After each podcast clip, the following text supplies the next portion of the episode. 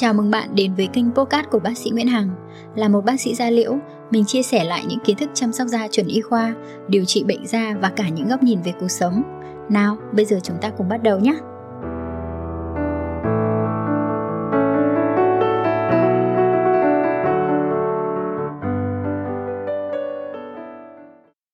Hello, xin chào tất cả các bạn. Ờ, hiện nay ấy, bác sĩ Hằng thấy rằng là có rất nhiều bạn nhầm lẫn cái tình trạng mụn nội tiết và cái thực hư mụn nội tiết như thế nào. Như bác sĩ hằng đã nói cái nguyên nhân gây nhân mụn thì có gì trạng là tăng tiết bã nhờn đúng không? Và cái tình trạng tăng tiết bã nhờn này nó được chỉ huy được lãnh đạo được leader được uh, gọi là một cái anh chỉ đạo đó là nội tiết tố. Vậy nên có một sự thật cho các bạn đó là tất cả các tình trạng mụn đều là mụn nội tiết cả. Tức là bất kể một cái tình trạng mụn nào nó đều có sự tham gia của nội tiết tố ở đó. Bởi vì chính nội tiết tố nó sẽ chỉ huy cái tình trạng tăng tiết bã nhờn đúng không? Vậy nên nếu như không có nội tiết tố thì cũng không bao giờ có tình trạng tiết bã nhờn cũng không bao giờ có tình trạng mụn được.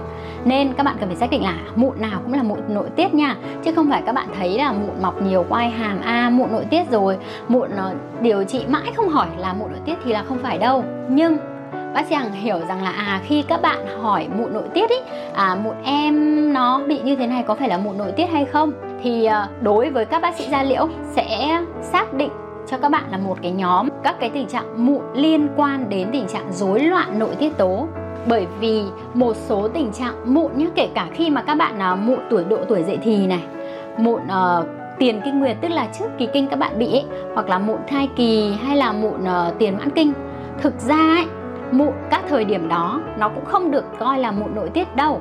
Mà các cái tình trạng mụn đấy là nó sẽ tăng lên khi có sự thay đổi nội tiết tố một cách sinh lý bình thường. Tức là ví dụ như khi mà các bạn ờ, sắp đến ngày kỳ kinh đúng không? Thì đương nhiên cái nội tiết của chúng ta trong một kỳ kinh nó phải có sự thay đổi như vậy. Nó đương nhiên là khi ờ, ờ, đến cuối kỳ kinh đúng không? Thì estrogen nó sẽ sụt giảm và progesterone nó sẽ tăng lên thì trước kỳ kinh, dưới sự thay đổi của hai hormone đó, thì cái tuyến bã nó sẽ tăng tiết hoạt động hơn này, và sẽ tăng tiết bã nhờn nhiều hơn, nó dễ tăng nguy cơ lên mụn hơn. Chính vì thế nên là đương nhiên khi mà trước kỳ kinh, dưới sự thay đổi nội tiết tố một cách bình thường và sự nhạy cảm cơ địa của mỗi người ấy, thì có người bị mụn ít, có người bị mụn nhiều, cũng có người sẽ, mặc dù là thay đổi nội tiết tố đấy nhưng cũng không bị mụn. Nên là ở những cái thay đổi nội tiết đó là những thay đổi nội tiết rất là sinh lý và việc nhạy cảm cơ địa của mỗi người thì nó có thể bị mụn thôi, chứ nó không phải là rối loạn nội tiết tố cần phải can thiệp các bạn nhé. Tại sao bác sĩ hằng chia sẻ như này? Bởi vì cũng có rất nhiều bạn cứ thấy mụn của mình không khỏi không đỡ này ở dai dẳng này hoặc là tái phát rất nhiều lần thì các bạn nghĩ là à mình mụn mụn nội tiết và các bạn có thể tự ý mua những cái thuốc nội tiết tố ví dụ như thuốc tránh thai hoặc là spironolactone theo những cái lời chỉ dẫn của người này người kia mà các bạn dùng. Bởi vì à, nội tiết tố thì các bạn cũng không thể tự ý dùng được bởi vì nó là thuốc và cần phải kê đơn. À, vậy thì à, những cái dấu hiệu như thế nào thì là những cái tình trạng mụn mà liên quan đến rối loạn nội tiết tố thì bác sĩ Hằng cũng chia sẻ cho các bạn để các bạn định hướng thôi, chứ các bạn cũng không tự chuẩn đoán cho mình nhá. Và cũng à, các bạn cũng không tự ý để đi tìm đơn thuốc để dùng. Bác sĩ Hằng sẽ chia sẻ để các bạn tránh nhầm lẫn và chúng ta sẽ tìm đến những cơ sở y tế để à, khám. Vậy thì dấu hiệu mụn mà liên quan đến những cái rối loạn nội tiết tố, tức là những cái bất thường về nội tiết và cần phải can thiệp đó là những cái trường hợp mà nó sẽ có. Ngoài tình trạng mụn nha các bạn sẽ kết hợp thêm những cái dấu hiệu chỉ điểm của việc rối loạn nội tiết. Ví dụ như các bạn sẽ điển hình nha đối với các bạn nữ ấy, là các bạn sẽ kèm theo các uh, dấu hiệu của hội chứng cường androgen.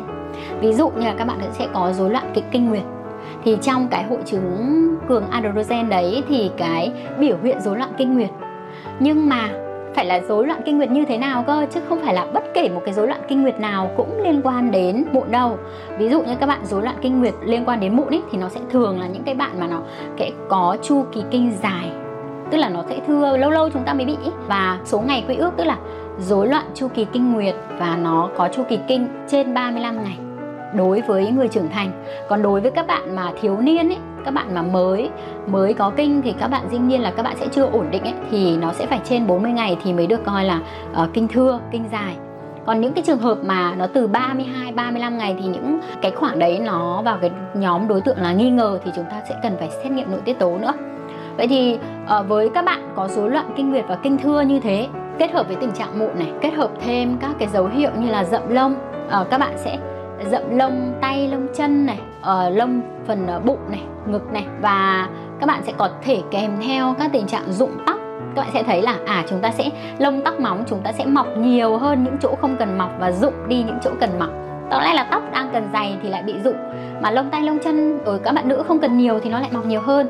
À, đấy là những cái dấu hiệu mà chỉ điểm là à chúng ta có thể đang gặp tình trạng rối loạn bất thường về nội tiết. Ngoài ra ở những các bạn mà nó có tình trạng béo phì ấy, đặc biệt là béo bụng, thì nó có thể gặp các cái tình trạng hội chứng kháng insulin ấy. Thì nó cũng có thể là gặp trong cái bệnh cảnh là kết hợp với mụn. Còn à, có rất nhiều bạn là cứ kháo nhau là à những cái mụn trứng cá vùng quai hàm thì thì chắc là mụn nội tiết đấy. Thì thực ra là nó không có bằng chứng để khẳng định những tình trạng mụn vùng quai hàm là mụn nội tiết đâu các bạn nhá nó chưa có bằng chứng mà nó chỉ phản ánh là à khi bị các bạn bị mụn cả vùng chữ T cả vùng quai hàm là tình trạng mụn lúc ấy là nó nhiều hơn tức là mụn chữ cá nó trung bình hoặc nặng rồi. Vậy thì uh, bác sĩ Hằng sẽ tổng kết lại à chốt lại một chút về góc độ vấn đề mụn nội tiết nhé tức là những cái mụn mà liên quan đến bất thường nội tiết tố cần phải điều trị thì các bác sĩ mới cần can thiệp về các cái thuốc nội tiết thôi. Uh, đó là các bạn sẽ kèm theo rối loạn nội tiết này rậm lông này rụng tóc này và có thể là béo phì nữa. Vậy thì nếu như các bạn nào mà không gặp thêm các tình trạng đấy thì các bạn chỉ cần điều trị trứng cá thông thường. Còn nếu như các bạn à, có các cái triệu chứng đấy thì hãy đi gặp bác sĩ da liễu để có thể nhận định chính xác hơn. Sẽ giúp cho các bạn là can thiệp nội tiết tố khi mà có chỉ định thôi chứ chúng ta không nên tự ý là dùng thuốc tránh thai hay là dùng các cái thuốc uh, điều trị bệnh lý nội tiết để dùng cho mình đâu nha. Ok.